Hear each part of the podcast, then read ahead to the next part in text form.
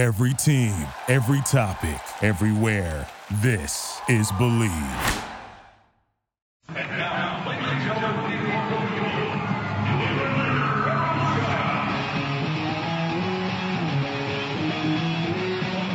It's Revolution Recap, a weekly review of the New England Revolution, Major League Soccer, and the U.S. national team on WNRI AM 1380 and streaming live on the internet at WNRI.com. Brought to you by Soccer New England Magazine and SoccerNewEngland.com, covering the entire sport for the entire region for over 20 years. And now, Revolution Recap with your host, Sean Donahue. Welcome to Revolution Recap. I'm Sean Donahue. Today joined in the studio by Brian O'Connell from RevsNet.com. Uh, lots to talk about tonight. The U.S. national team just finishing up a big 8 to nothing victory over Barbados. Uh, I think everyone expected the U.S. to come away with a large victory against a, pretty pretty bad team in Barbados, a uh, small country, uh, but maybe not by this much. Certainly makes the next week next weekend's game pretty irrelevant. Uh, with the result there, uh, Matt Reis actually called up for this game. Surprisingly, I don't think there was any real notice of it. Uh, but then he watching the broadcast today. He appears on the bench uh, behind Brad Guzan. A little surprising there. Uh, but uh, really, the, a great result for the U.S. making next weekend meaningless. Uh, really not needing a result now. And the Revs, of course, on Thursday coming away with a 2 0 victory out of Houston, despite missing several key players. Um, and then, of course, they have another big game coming up on Wednesday against the Red Bulls. Uh, but let's start talking about the U.S. game a little bit here. Uh, Brian Ching with a three goal uh, performance, Clint Dempsey with two goals, Michael Bradley with a goal, Donovan with a goal, Johnson with a goal. But really, you'd expect a result like this from the U.S. against such a team. Yeah, really. And I, I, I'm eight nothing. It's I guess it's a little too much. Um, but I know that when they went up three goals at the half, uh, you just knew it was going to be a U.S. type game. And I guess the uh, this kind of result kind of gives Bob Bradley the luxury of you know sitting some of the guys that scored today and really pr- pretty much playing a B team next weekend um, in um, in Barbados. So I mean, it gives them that, that luxury again you know, I guess it kind of makes up for all the goals that weren't scored against, you know, against uh, against um, Argentina and and Spain and England. So I guess you know when they come, they come in bush, bushels. So uh, I guess it just kind of makes up for all the uh, zero goal games against those uh, those uh, powerhouse teams. So again, it's good to see that you know that we can, we can score. Um, granted, it is Barbados. Barbados is no way Argentina, but at the same time. Um, result like that really gives uh, Bob Bradley some flexibility going into next weekend and seeing what some of the other guys can do. Maybe starting some uh, some of the uh, younger guys, and hopefully build some confidence, as you mentioned, after you know, hmm. going three games without a goal. Uh, but at the same time, uh, as bad as a team as Barbados is, you never can uh, underestimate your opponents here. Um, and certainly upsets have happened in the past, and even today it looks like, uh, as far as last time I heard, Bermuda was up, I believe, two to one on Trinidad and Tobago uh, in Trinidad and Tobago. So the, quite an upset there from Khano Smith's side, mm-hmm. uh, leading Bermuda there. Um, and certainly, uh, I believe Mexico only up two to nothing right now against Belize, another poor poor team, and uh, so so you can't really take anything for granted going into these qualifiers where you know you have two games, anything can happen. So that's why it's so important that the U.S. comes away with a big home victory. So when they travel away to to Barbados, where uh, you know things could change, different playing surface, uh, the home home crowd behind Barbados, uh, going in eight to nothing really takes the pressure off. Oh yeah, definitely. And I mean, you know, like you had said, anything can happen anywhere, especially when you're going back on the road. Uh, obviously, it's nice to play that game in you know nice and sunny Cal- Southern California, but when you go to Barbados, I'm sure it's not going to be anything like that. Like you had said, taking into uh, taking into uh, account the uh, the playing surface, the you know the uh, home crowd in Barbados and and what have you. But I think uh, I think one thing that was mentioned during that telecast is I think Bob, they said something to the effect that Bob, Bob Bradley really wants to come out of this qualifying tournament as the number one team out of Concacaf. So I mean, you know, it's really something to shoot for. And I think it's very very realistic given the uh, given the pretty solid performances against uh, you know against Argentina and against uh, you know Spain for the most part. I mean you know Spain they lost 0-1, but I mean they pretty much held a very very potent Spain team to you know 0-0 for about 80 minutes. So um, you know it's just about you know it's getting that confidence like you had said, gaining that confidence, and you know you go for you come off the, those games, play Barbados, you get eight nothing.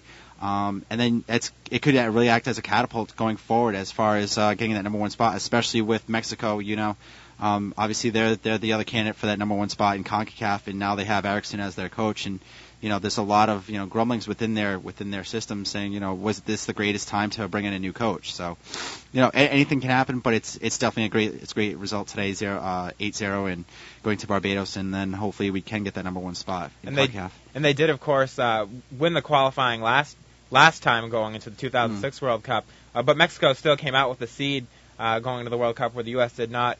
Uh, that's going to be a hard thing for the U.S. to get, um, even if, should they finish qualifying in first. The, they need another strong performance in the Confederations Cup. Uh, their Copa America performance certainly didn't help in that regard. No. They did win the Gold Cup, of course, which uh, should help a little bit. I believe there's another Gold Cup competition as well between now and the World Cup. Uh, but you know, it's a, it's a good start going there. The one, the zero zero draw with Argentina, the number one ranked team in the world, uh, which we should mention too, because that was after uh, last weekend's show. A, a really great performance from the U.S. there, turning things around from the loss to England, and you know they really started to turn things around the loss to Spain too. But they had some chances against Argentina. It was pretty even match, really. I mean, Argentina, their their their great skills shown through, but the U.S. played very well in that one. Yeah, they really did. And I mean, you know, I I think the one thing that you know that can always be said about the U.S. as far as playing such uh, such such uh, such great teams like you know top ranked teams like Spain and uh, Argentina is that you know it's not a question of the of the defending. It's just a question of finding that playmaker, finding that striker, finding that person that can you know just score goals. And I think that's one thing that although they did have a good a good game against uh, against Argentina and they had a very admirable game against Spain as well. Um, you know, throughout the throughout both matches, you were just kind of waiting for like one one person to step up, and you know, it was tough in Spain without without Landon Donovan. Donovan comes back, um, you know, for Argentina, he does, he, and he looks good. Um, but again, there's still that one person, and I mean, you, you would think that maybe someday, somewhere down the line, you know, Jozy Altidore maybe becomes that, maybe becomes that key striker where you know, you know, he's going to get the ball. You know, he, is he not only is he going to get the ball, but he's also going to put it in the back of the net. Um, I remember last year, him and uh, Freddie Adu when they were playing the U20 World Cup, they just looked sensational. I think that really, like, if you look, you know, maybe a year or two down the line, or maybe like a few more years down the line, I think it's Adu and Altidore that will be that um, you know that duo. I mean, it's it's been tough. I mean, the U.S. has been you know trying to search for that that key striker ever since McBride retired from international competition. So, um, you know, maybe Altidore will be that someday. But uh, again, like very very good performances against Spain and a very good performance, very very good performance against Argentina. and Altidore, of course, ready to make a move to Spain, Yeah. uh, to Villarreal. Um, certainly, that should help his development as well. Um, one thing that, as you mentioned, the U.S. was missing, uh, certainly missing Landon Donovan in the game against England, the game against Spain. Uh, he made a difference in, Ar- in the Argentina game. Um, the other thing that was really lacking in those two games was quality on set pieces. There were some horrendous free kicks and corner kicks from the U.S. in those two games, and that's really something that the U.S. needs to do well on if they're going to beat these good teams. Uh, sometimes it's really hard to get a goal on the run of play against you know teams with such good quality and such good defenses. Uh, but that was really something that was missing from their game. Donovan's certainly an upgrade from, uh, say, Beasley on these situations. Even Freddie Adu didn't look too good when he was given the chance on those set pieces. Eddie Lewis uh, made a bit of a difference coming on there in the games he played in, but I don't think we can expect him to be playing in the World Cup. Uh, so that's something that the U.S. needs to find, someone who's good at these set pieces. Maybe Donovan's the man. He scored a goal today, actually, on a Hmm. free kick uh, against Barbados. Um, again, not the best competition. He actually got it off before the wall had fully set up.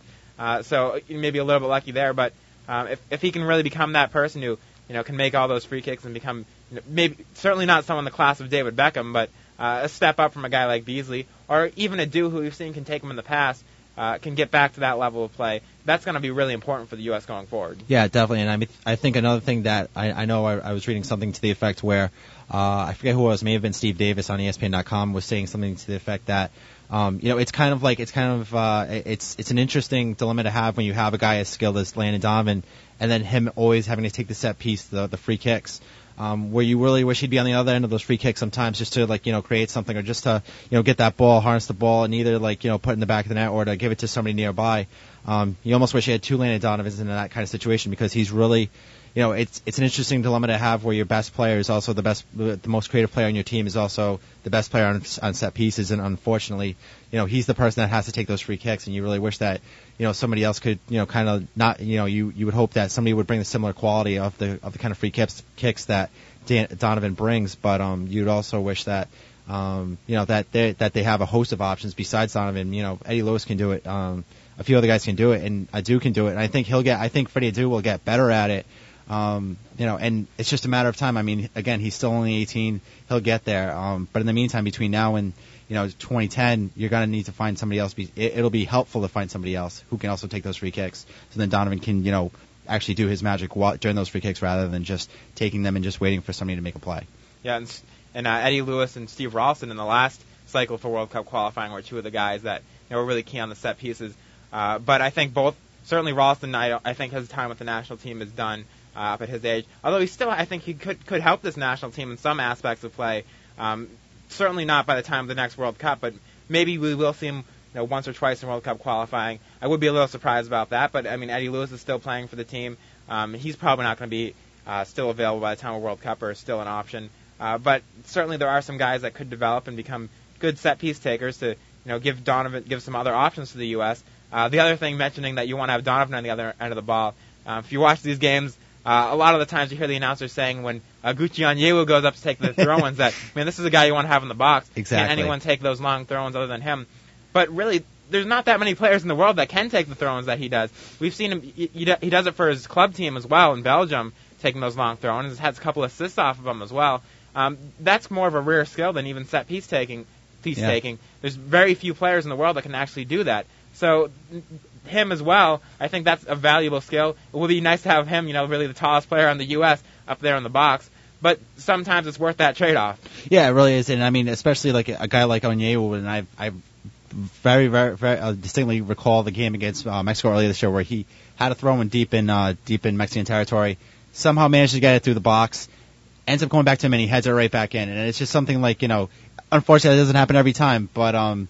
But yeah, I mean, just you would think it just it's almost unfortunate to have your best, you know, pr- the best person, uh, you know, on throw-ins be pretty much your tallest guy. So I mean, you know, you're damned if you do, damned if you don't. So um, you it would be nice, another nice, uh, you know, uh, it'd be another nice thing to have somebody come in and take, uh, you know, maybe some somehow it is such a rare, such a rare talent to be able to like just throw that ball, just get it in there, and just especially when you're deep within enemy territory, just to get it there, get it in the, into the box, and you know, hopefully somebody like Onyewu can, you know, convert that into like a goal or convert it into a, a great opportunity, um, where Onyewu doesn't have to do it himself. So, you know, again, uh, the, the, the set pieces, you're right. It, I think it all goes back to the set pieces. I mean, sometimes you see some of the games, um, you know, against like Spain, you know, you know, where they just, the set pieces just weren't there. I mean, and that, and against a, a, club like Spain, against a, a club like Argentina, you really, really need to like take advantage of those set piece plays because, you know, against such, such big teams like them, you're gonna have to like convert those and you have to,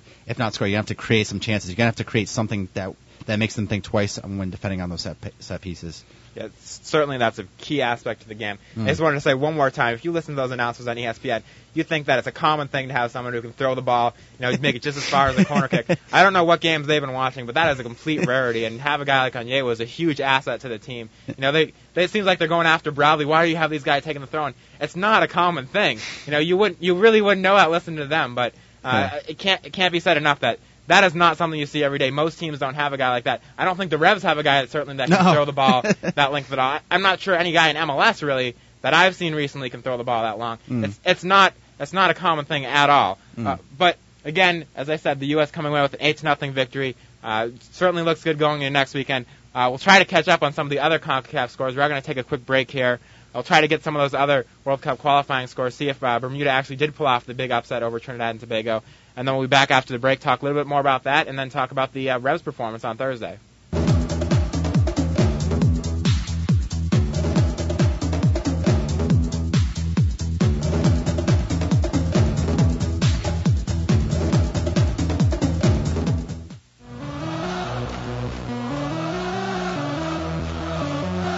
Looking for soccer in New England? It's all right here at Soccer New England Magazine and SoccerNewEngland.com. New England's premier soccer magazine celebrating over 20 years of in-depth soccer coverage.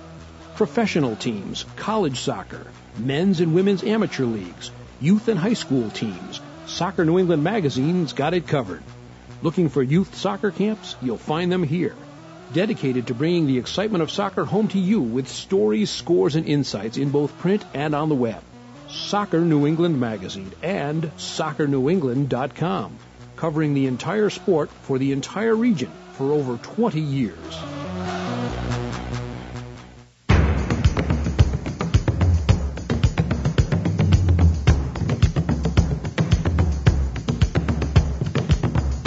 The National Soccer Hall of Fame is every fan's dream. It's the history of the game in pictures and video, World Cups and jerseys. Visit us online at www.soccerhall.org. and plan your trip to Oneonta.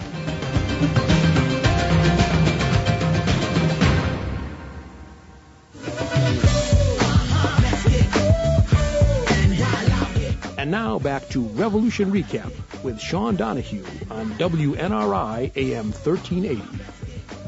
Welcome back to Revolution Recap. I'm Sean Donahue, again joined by Brian O'Connell from RevsNet.com in studio. I did say we are going to talk a little about the Revs game. Of course, they coming away with a two to, two to nothing victory uh, in Houston on Thursday night. A very impressive performance from the Revs. Uh, Steve Nicol switching to a 4-4-2 formation again, uh, the same formation that really worked well uh, in Dallas as well when they went down to Texas and came away with a two to one victory there.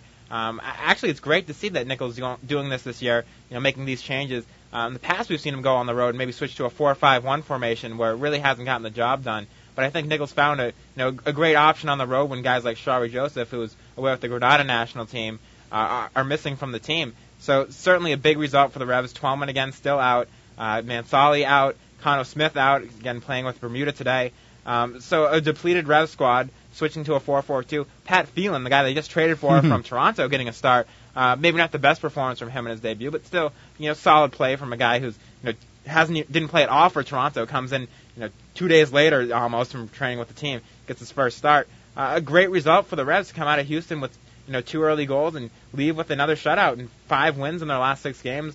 Uh, the other game, of course, being a tie, a big comeback tie against DC United. So uh, the Revs are really on a roll right now. Yeah, they are. And I mean, you know, you have to. I think the one thing you have to say about the Revs this year is that they definitely take advantage of the opportunities.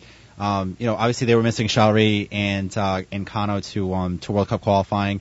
Uh, and at the same time, at the same token, uh, Houston was missing Brian Ching. They were also missing Dwayne De Rosario, and they were missing Pat, Pat.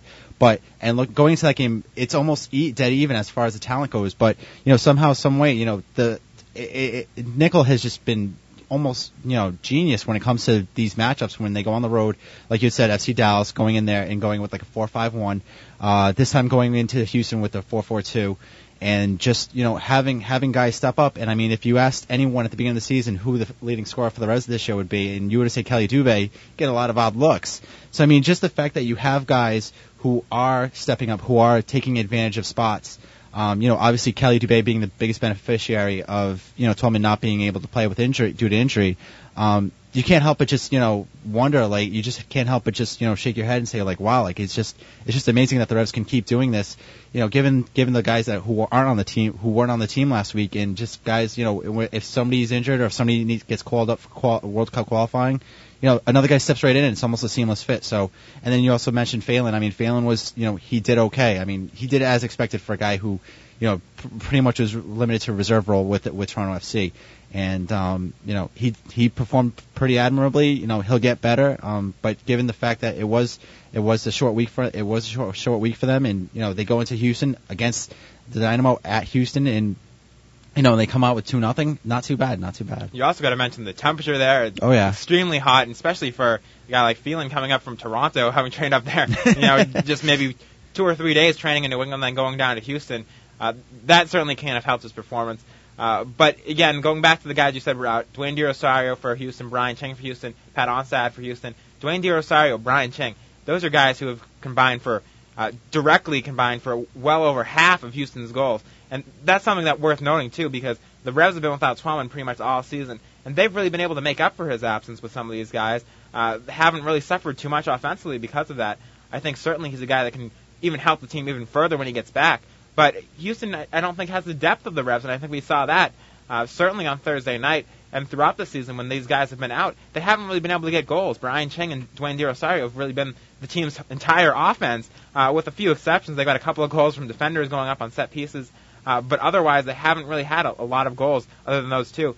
Uh, that certainly hurt them on Thursday night, but at the same time, the Revs were without several key players as well. They were just able to make up for it better. Yeah, and it's uh, you know you go back to the you know I think one one critical thing to uh, to Houston to Houston's uh, you know uh, you know having those the past two MLS Cups is the fact that they've had incredible incredible depth, and I think it's almost like a revolt. It's almost like a role reversal between New England this year and Houston, in the fact that it's you know it's this year around this time around it's it's New England has all uh, has almost almost unlimited depth and it's Houston that doesn't have the depth this year. So I mean it'll be interesting to see like when you know when the season rolls towards its end and you know regular season ends and and then we have you know the the Revs and you also have uh, you also have uh, Houston just you know probably two playoff caliber teams again this year. You know, probably going back.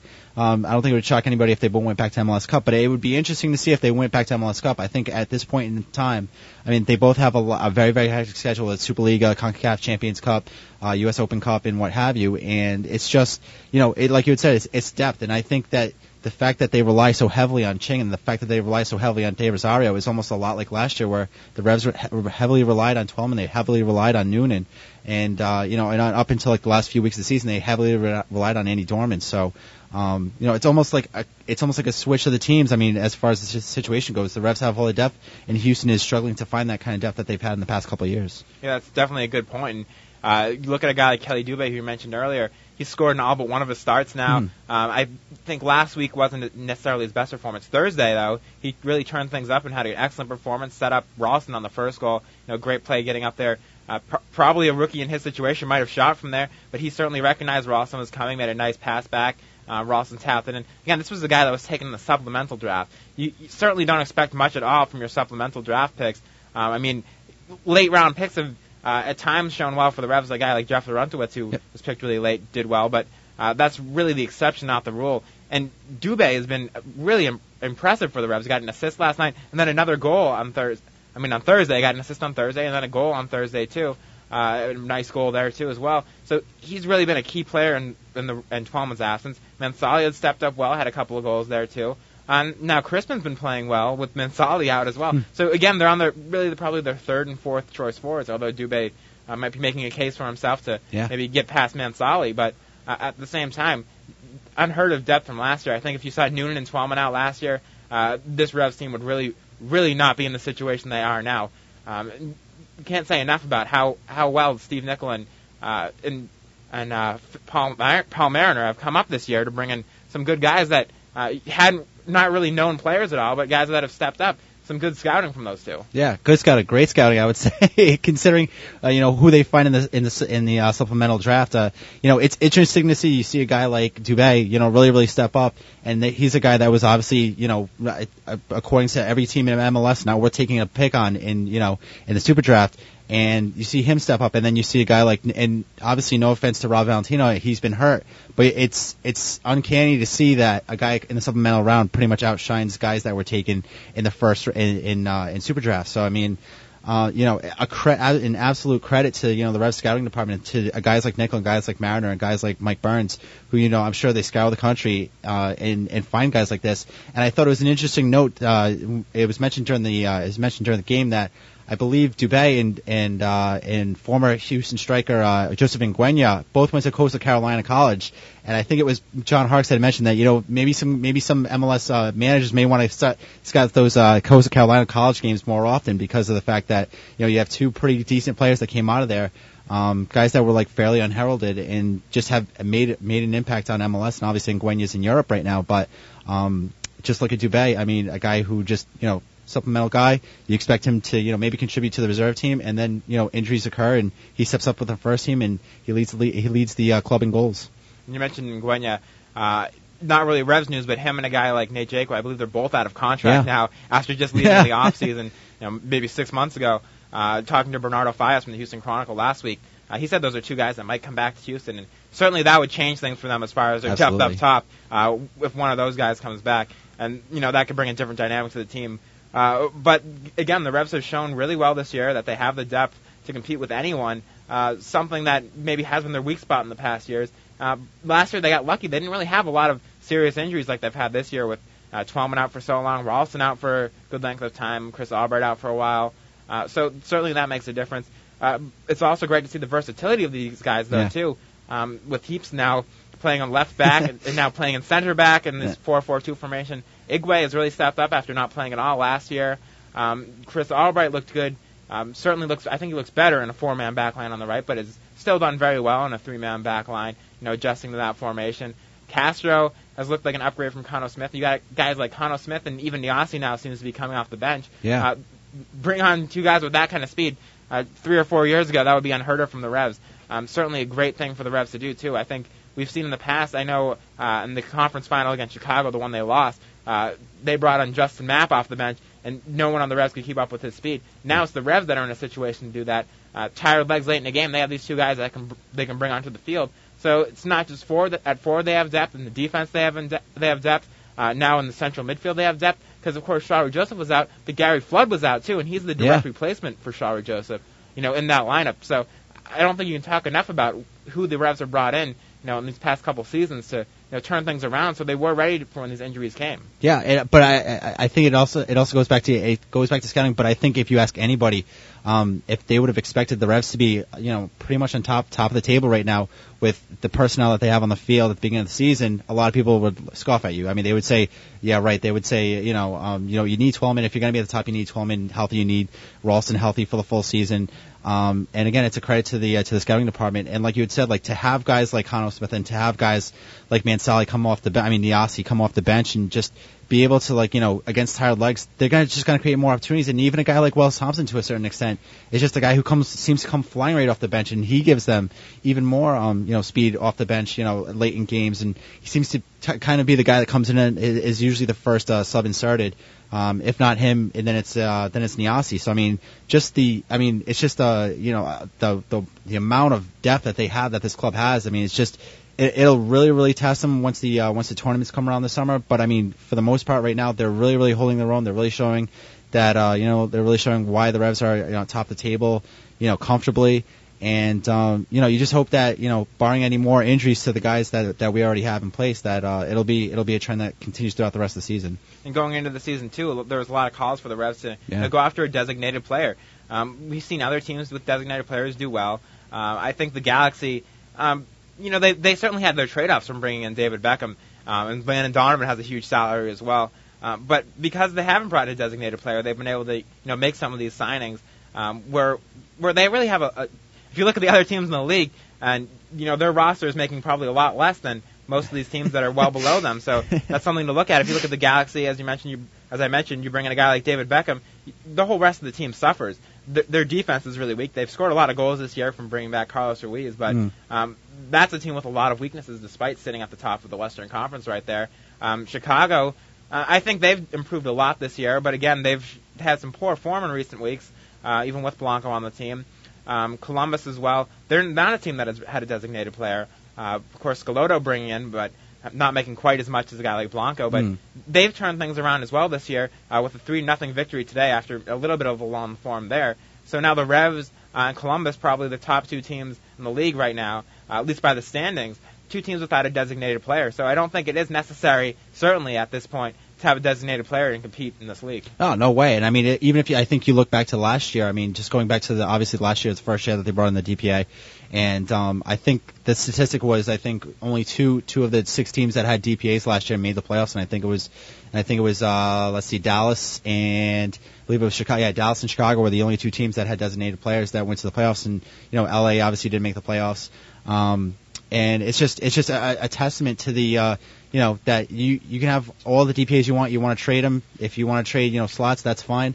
Um, but you can just as well win this league without one, and then you can save yourself the money by paying guys, you know, who do well in this league. And you know, and if you want to maintain a core, like a good core, like the Revs have done in the past few years, you know, just keep the guys in place, pay them a little bit more year in and year out, and you know, you'll get you'll get just as good results, if not better, as if as as resulting in this year's top two teams in Columbus and in New England. So I mean, you know, invest the money in scouting, I guess you could say. And certainly, I don't. I don't think there's any question that your depth is going to suffer when you have to put so much money into one player. Absolutely. And we've seen that with the Red Bulls this year. Mhm. Uh, Juan Pablo Angel, Claudio Reyna, both out. Uh, lost four to one to DC. They've really been struggling in a lot of these games this year. Uh, a couple of big losses without those guys. Now Jozy Altidore off, uh, off to Spain, as we mentioned earlier. Um, those two guys, uh, uh, Angel and Altidore, have really been, as we mentioned, similar to to Ching and De Rosario for Houston. Uh, the majority of their offense has come through those two. I believe I believe Altidore alone has been directly responsible for 40% Wow. of New York's offense. So that's something that's going to hurt them. And As you mentioned, the Revs playing New York on Wednesday. Uh, Angel's still going to be out. Reyna's still going to be out. Uh, at least according to Dylan Butler's article that I read a couple days ago, and we'll have him on from BigAppleSoccer.com. uh, a little bit later on the show to talk more about the Red Bulls. But uh, that's another team that a lot of injuries, not a lot of depth. I know they have uh, Wolyniec on the bench who can come and experience guys, but after that, uh, no no real no real depth there, and, and even he, he's a guy that you can't expect too much production from, as we've seen over the years. So uh, I think it can be more more important to get you know a solid starting te- team and then some great depth than to put so much money just into one guy. Yeah, and I mean, you know, you, you talk about Wolyniec, and you also, but they also, I believe they also have a kid named uh, Danleigh Borman over there. That you know, uh, a guy that you know uh, doesn't really fit the mold. He was a another supplemental guy. He comes in, he makes an, an impact with them. Um, obviously, they still have Dane Richards. I think a big mistake that they did in, that they had in the offseason was to let Francis Stowe go.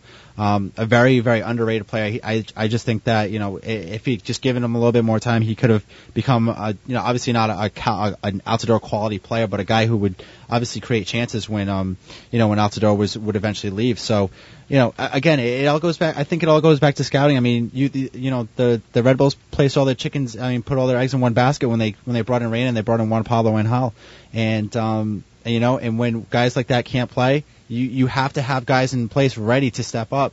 Otherwise, there's going to be a huge gap in talent. I mean, there's a huge gap in performance in between those guys. Um, because obviously, there's there's no such thing as a as a soccer player that's 100% healthy. I mean, whether or not it's it, it's it's all a matter of you know uh, of having guys to replace guys who can't who can't show up or are get or especially now, especially this year and next year, we get called to World Cup qualifying. Absolutely, and I think another problem with them too is that they didn't do enough to improve their defense. That's been a weak Hmm. spot for them over the years.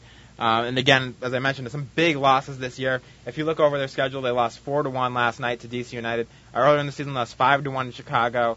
Um, again, their defense, um, as, as poor as their offense has been at time this year, uh, they haven't scored more than two goals in any game this entire season. Which, you know, for the players that they have up top, even when they have been healthy, uh, is a little bit surprising. But their defense has been a real weak spot in this team, and something that the Revs have been over, able to exploit over the years, and something that I expect them to exploit as well on Wednesday night. Yeah, and uh, and, I, like you had said, I I fully ex- I expect them to exploit it as well. Um, especially when you have, especially when you have a guy like Steve Nicol. Like you know, I'm sure, you know, they may go back to three five two. Um, but you know what? There was nothing wrong with the four four two. Um, you know, against Houston. So, and then just to have all the guys that that can come off the bench, the guys, speedy guys. You could have Mansally and uh, and Dube up front, and you know, or you could have you know Cristman and or, or Cristman and Dube up front. I mean, it's just it's just the, the the wealth of options that Steve Nicol has to just you know it's pretty much attack you know piece by piece these teams that don't even have close to the amount of depth that, that the Revs have is just it's incredible and it's something that you know I'm sure that Steve Nicol's already taken into account how to just how, how to best exploit the uh, the Red Bull defense. And again, with the World Cup qualifiers, I'm not sure you know if these players are going to be coming back, but I believe Shalrie Mhm. Joseph's still probably going to be out because they have another game next weekend. I would be surprised if he came and played a midweek game. Mansally's actually got another game next weekend as well. He's been out for a while now with Mhm. his national team, but I believe after next weekend they should be back at least in time for the uh, Toronto game, which I believe is on the 28th around then. Um, and then Khano Smith as well, another game next weekend.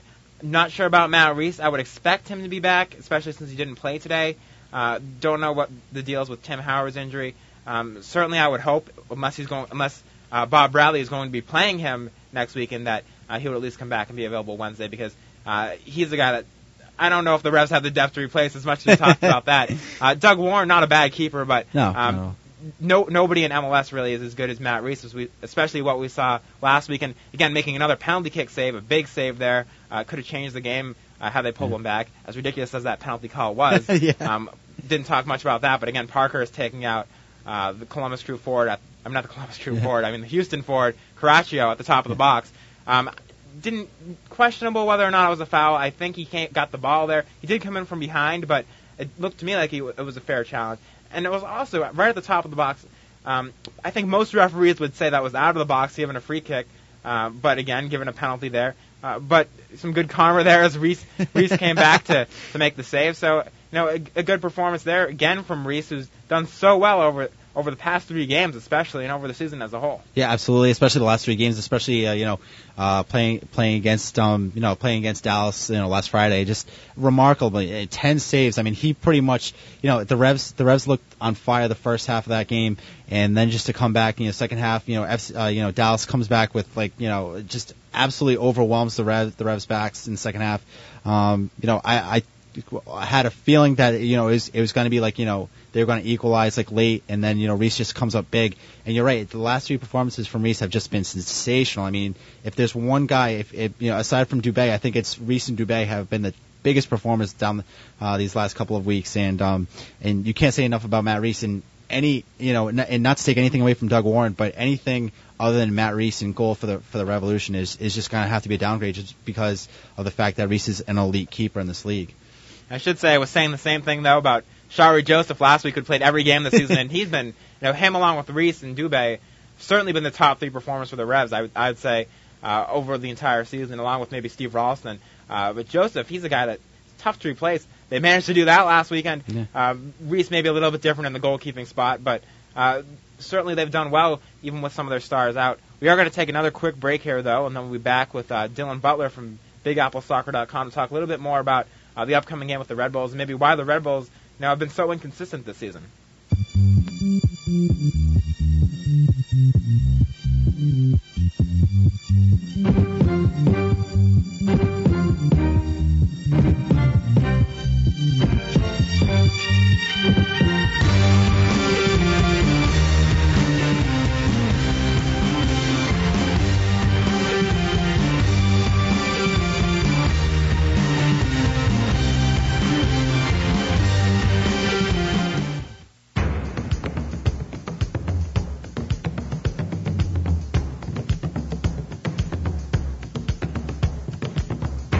National Soccer Hall of Fame is every fan's dream. It's the history of the game in pictures and video, World Cups and jerseys.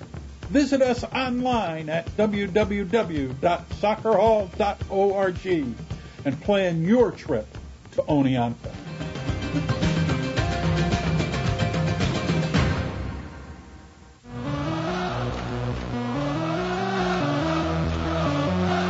Looking for soccer in New England? It's all right here at Soccer New England Magazine and SoccerNewEngland.com. New England's premier soccer magazine celebrating over 20 years of in-depth soccer coverage. Professional teams, college soccer, men's and women's amateur leagues, youth and high school teams. Soccer New England Magazine's got it covered. Looking for youth soccer camps? You'll find them here. Dedicated to bringing the excitement of soccer home to you with stories, scores, and insights in both print and on the web. Soccer New England Magazine and SoccerNewEngland.com, covering the entire sport for the entire region for over 20 years.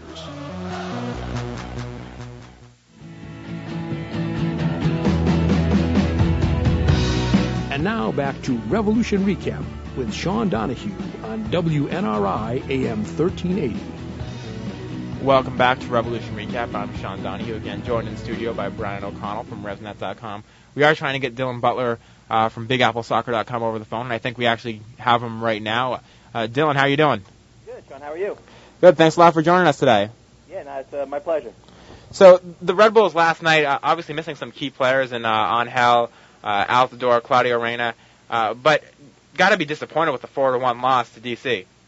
Uh, very much so. I mean, you know, they they knew uh, Juan Carlos Osorio knew that was the situation certainly going in. Uh, he knew also that uh, Chris Megaloudis, who- could have been an option off the bench up front, uh, was going to play for Puerto Rico. Actually scored a goal for Puerto Rico in a 2-2 draw with Honduras. So, uh, you know, they they knew what they were missing coming in. Um, they they had a forma- a four-five-one formation with John Wolyniec up front as a lone striker, but uh, they just didn't they didn't possess the ball. They didn't uh, you know they didn't really do much defensively certainly, and and and the results uh, the result was was was pretty clear in a four-one loss. So this Red Bulls team um, now, as I mentioned, without Altidore, uh, who's going over to Spain, uh, he's been responsible for uh, up until last night's game, I believe, directly responsible with either goal or assist, 40% of their offense. Uh, do they have a guy that to replace him? I know they have Angel out too, which is a big loss, but uh, do you think anyone might be coming into this Red Bulls team in the next couple weeks? You know, maybe bring in a new player or even anyone on the bench that you know can step up. Yeah, I mean, I think for for the for the uh, for the near future, you know, near being you know maybe the next game up in New England, um, Chris Megaloudis could be an option. Like I just said, I, you know, he hasn't he hasn't had any time just yet up front, but uh, Osorio was was saying that uh, if he didn't go to Puerto Rico, he he likely would have been part of uh, part of his team. Maybe not starting. Maybe Wozniak would have st- still started, but he would have come off the bench. Uh, so, so for the near future, I think that that he would be an option. You know, he's a big, strong, uh, powerful forward. He's good with both feet. Uh, he, he's deceptively dangerous around the box. So uh, he's certainly someone to look for up at Gillette on on Wednesday. But uh, other than that, I mean, Osorio went down to Argentina last weekend with, with the Red Bulls playing last Thursday. He, he had the opportunity to, to do some scouting down there. Uh, you know, he he he's said all along that he's looking for a uh, for a central defender, left-footed central defender, a left-sided midfielder, maybe a playmaker, and, and now he's also added a forward to his to his shopping list. So uh, no indications just yet on, on a forward coming in, uh, possibly from Argentina, but you know there is uh, uh, a Venezuelan uh, left-sided midfielder that uh, uh, Rojas, um, uh, Jorge Rojas, who, who's on the national team, their their captain actually, Venezuela's captain. Uh, he's close to signing. Uh, there's also a Mexican international uh, defender, uh, youth international defender, I should say, Diego uh, Jimenez, who's been offered a contract. So uh, there's two players right there who, who could be who could be close, but uh, there's still a, a lot more that Osorio wants to change. Dylan, Brian O'Connell from RevsNet.com. How are you doing? Hey, Brian, how you? I'm all right. I just have a question for you about uh, a guy that kind of burst onto the scene this year as far as uh, the Red Bulls go. Um, kid named Danleigh Borman. Can you just go into a little bit about him? Uh, kind of been a shocker, a kid that was picked in the uh, supplemental draft. Uh, maybe just give give me your take on like what you think he uh, he brings to this club this year. He, he's similar in a way um, to Dane Richards, uh, where they play him. He's play him out wide. He, he's got a ton of pace on on the uh, on the left side, and I, I've been very impressed with him just in terms of, of scoring. He didn't score a whole lot uh, up up there at, at URI when when he was playing it, it collegiately, but uh, I mean he he struck the two goals, and and Osorio kind of joked about his. Uh, his celebrations, uh, you know, maybe they weren't the greatest, but uh, you, got to love the confidence of, of a young kid to kind of step up uh, and and you know even just think about having a, a to think about having a, a celebration means that you're you're confident about scoring and and he likes to have that out, out of a young kid. But he's he has been a a, a great find. Uh, Luke Sassano's another kid too, who uh, another rookie who, who's been in the starting lineup. Last night he played in Claudio Reyna's role in the advanced uh, midfield. He's also played defensive midfield. He's played out wide. So uh, I think those are, are, are two young players that, that certainly Osorio is is is, uh, is very happy about right now. And going into Wednesday's match, I know we mentioned uh, Reyna and Angel were out for last weekend's game. Uh, I know I, I read your column and said that they're going to be out for a little bit. Are, are, they, are they definitely going to be out for this Wednesday's game against the Revs? Yeah, unless something miraculous happens, Angel the the whole thing that Osorio was saying was that Angel is, is certainly they're looking at the Dallas game next Saturday at Giant Stadium. Uh, I mean, he's he's kind of he's got three injuries really. He's got a, a nerve-related um, uh, back issue that that caused some hamstring uh, pain. He he had two herniated discs and, and he picked up uh, a slight uh, hamstring strain as well against Chivas just after he scored uh, in their last win last Thursday. So he's he's definitely out, and, and Reyna really there there's not much of a timetable for him. Uh, so, the, so while Angel is expected back for Dallas, that's not even necessarily the the, the thing with uh, with Claudio. And were you surprised at all that Reyna came back this season after you know last year where he was pretty injured and you know brought in by a guy like Bruce Arena? Um, that they put so much money into him again to bring him back for the season. Well, I mean, he, he did have the guaranteed contract, so it, it was kind of on him whether or not he, uh, you know, the question was whether he was going to retire or not. Yeah. Uh, he clearly believes he, he can come back, and and you know, it, it's strange. I mean, certainly a lot of Red Bulls fans are are kind of scratching their head over him coming back, but uh, it, it's tough because I mean, when when he's when he's it, it's a big uh, sort of if, but you know, whenever he's healthy, he, he's, he's very good. Uh, you know, when he, he still has a lot to offer this team. Unfortunately, those times are are very few and far between. But you know, he, he's a great organizer uh, offensively. Uh, he's got great vision. He's a very good passer. But you know, as, as any Red Bull fan will tell you, that's that's that hasn't happened, uh, or he hasn't been healthy very often. Certainly in his in his two years. So um, it has been a, a certainly a disappointment uh, in terms of in terms of that designated player spot. It, it seemed like to me, at least, that last year, you know, kind of the weak spot of this Red Bulls team was their defense. Um, they didn't really make too many changes uh, as far as that goes coming into the season with uh, uh, Andrew Boyens coming in uh, this year from Toronto, but I don't think he's really a, you know, that much of a difference maker for this team. Uh, did you think they were going to focus more on that in the off season? And uh, has that been another one of their problems this year? I mean, their offense too, as well, this year uh, maybe hasn't scored as many goals uh, as we would have expected from a guy like, at least from Juan Pablo Angel, only has two so far. Sure, no, I mean the uh, that's the thing. I mean, it, it's it's tough. You know, Osorio comes in and and you know he wants to put a stamp on it, and it honestly there there there is a lot to, to fix. So you know he's got to try to pick and choose his spots. He's uh, you know he likes to have defenders who who could play with the ball, who could who could play out of trouble, who are good with their feet. Um, Boyens uh, is not necessarily, I think, uh, you know, the answer. I think right now he's just sort of a bit of a band aid back there, and and like I said, he, he this Diego Jimenez, uh, 22 year old Mexican, uh, he played a bit uh, for for Ticos in um, in Mexico. You know, he's he's a guy who who who is left footed, who who is comfortable on the ball. Uh, again, the contract offer is out there, and and Osorio is hoping for an answer Friday. That didn't come, and you know if, if they don't hear maybe by the end of uh, this weekend, which is certainly coming up shortly, you know they're, they're going to start to again look around. So the the, the positive thing for them, I, I suppose, is you know with Jozy's uh, departure, there's uh, about four hundred thousand dollars worth of, of of an allocation that they they can use to, to get some players and you know, four hundred thousand dollars in MLS. If if you spend it wisely, you, you probably can get three good players. And with this team going into Wednesday, um, how do you think they're going to respond from this loss? How, how have they looked over the season? I know they've had a you know a couple of big losses going through. Of course, of course, last night was being one of them. How, how does this team usually respond to losses like this?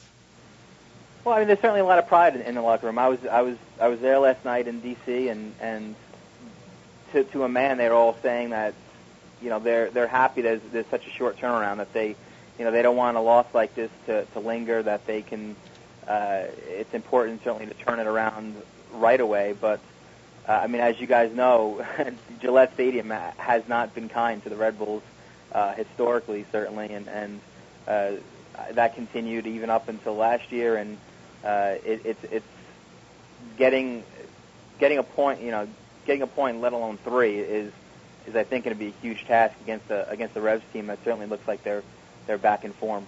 Dylan, you talked a, a little bit about uh, uh, Osorio really putting a stamp on the team this year.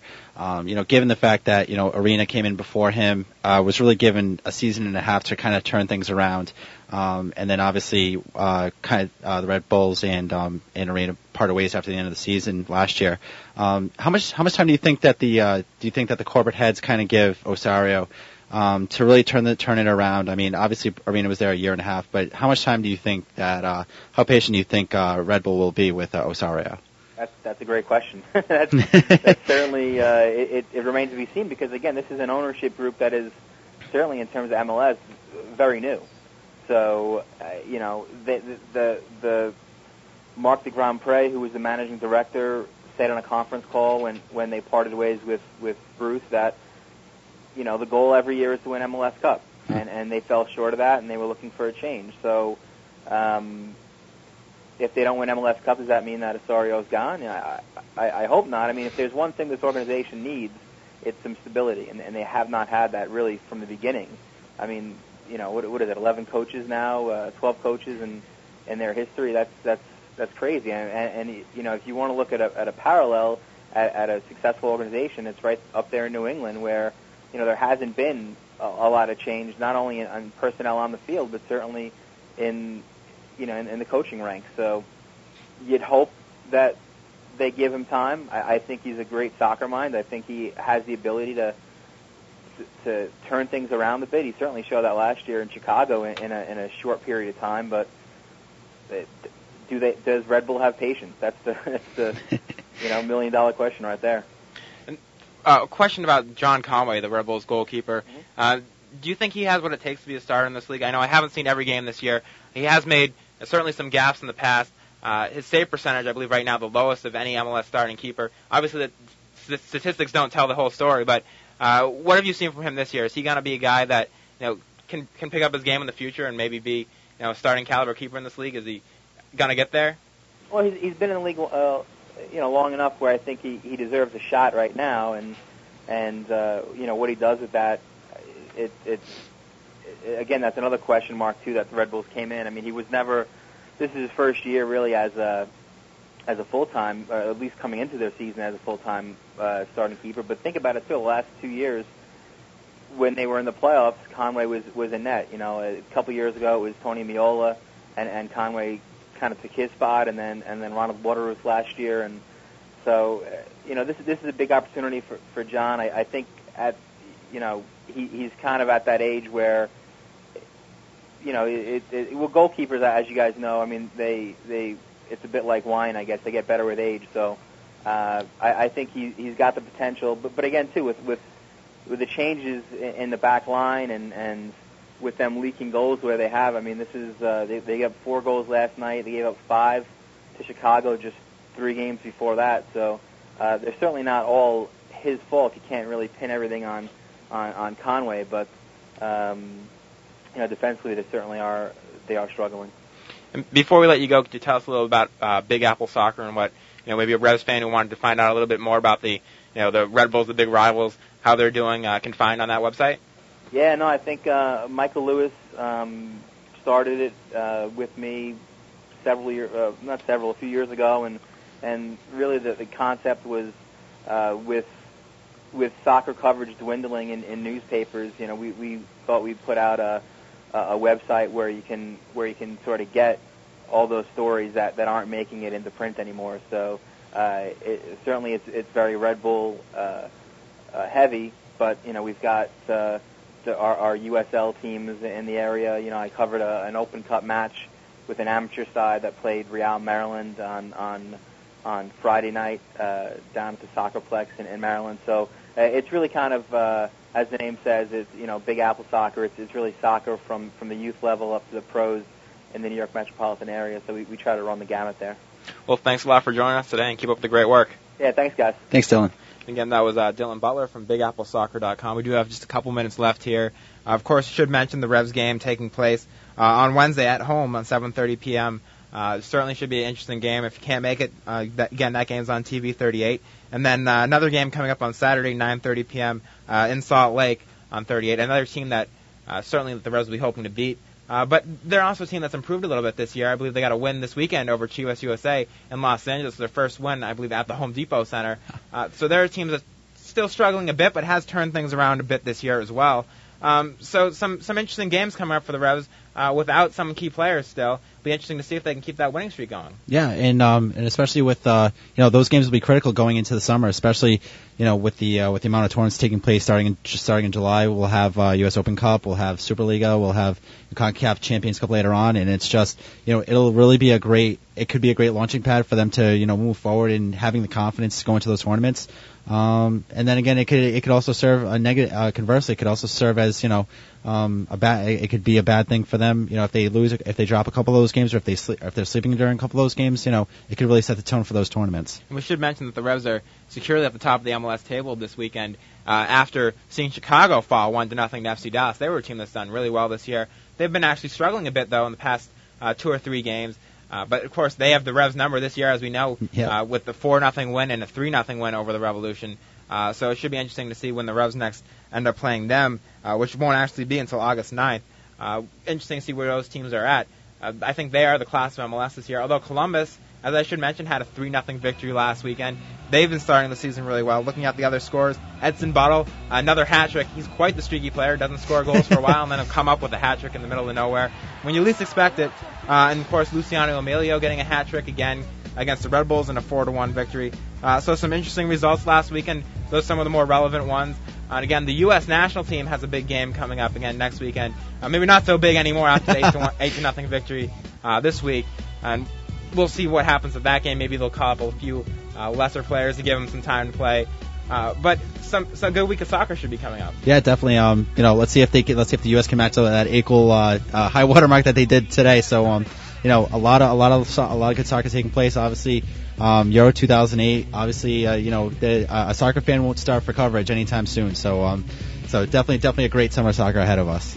And again, thanks for joining us today, Brian. You can check out Brian O'Connell's uh, articles at RevsNet.com. Covers the Revs as well as the uh, local Rhode Island Stingrays down here.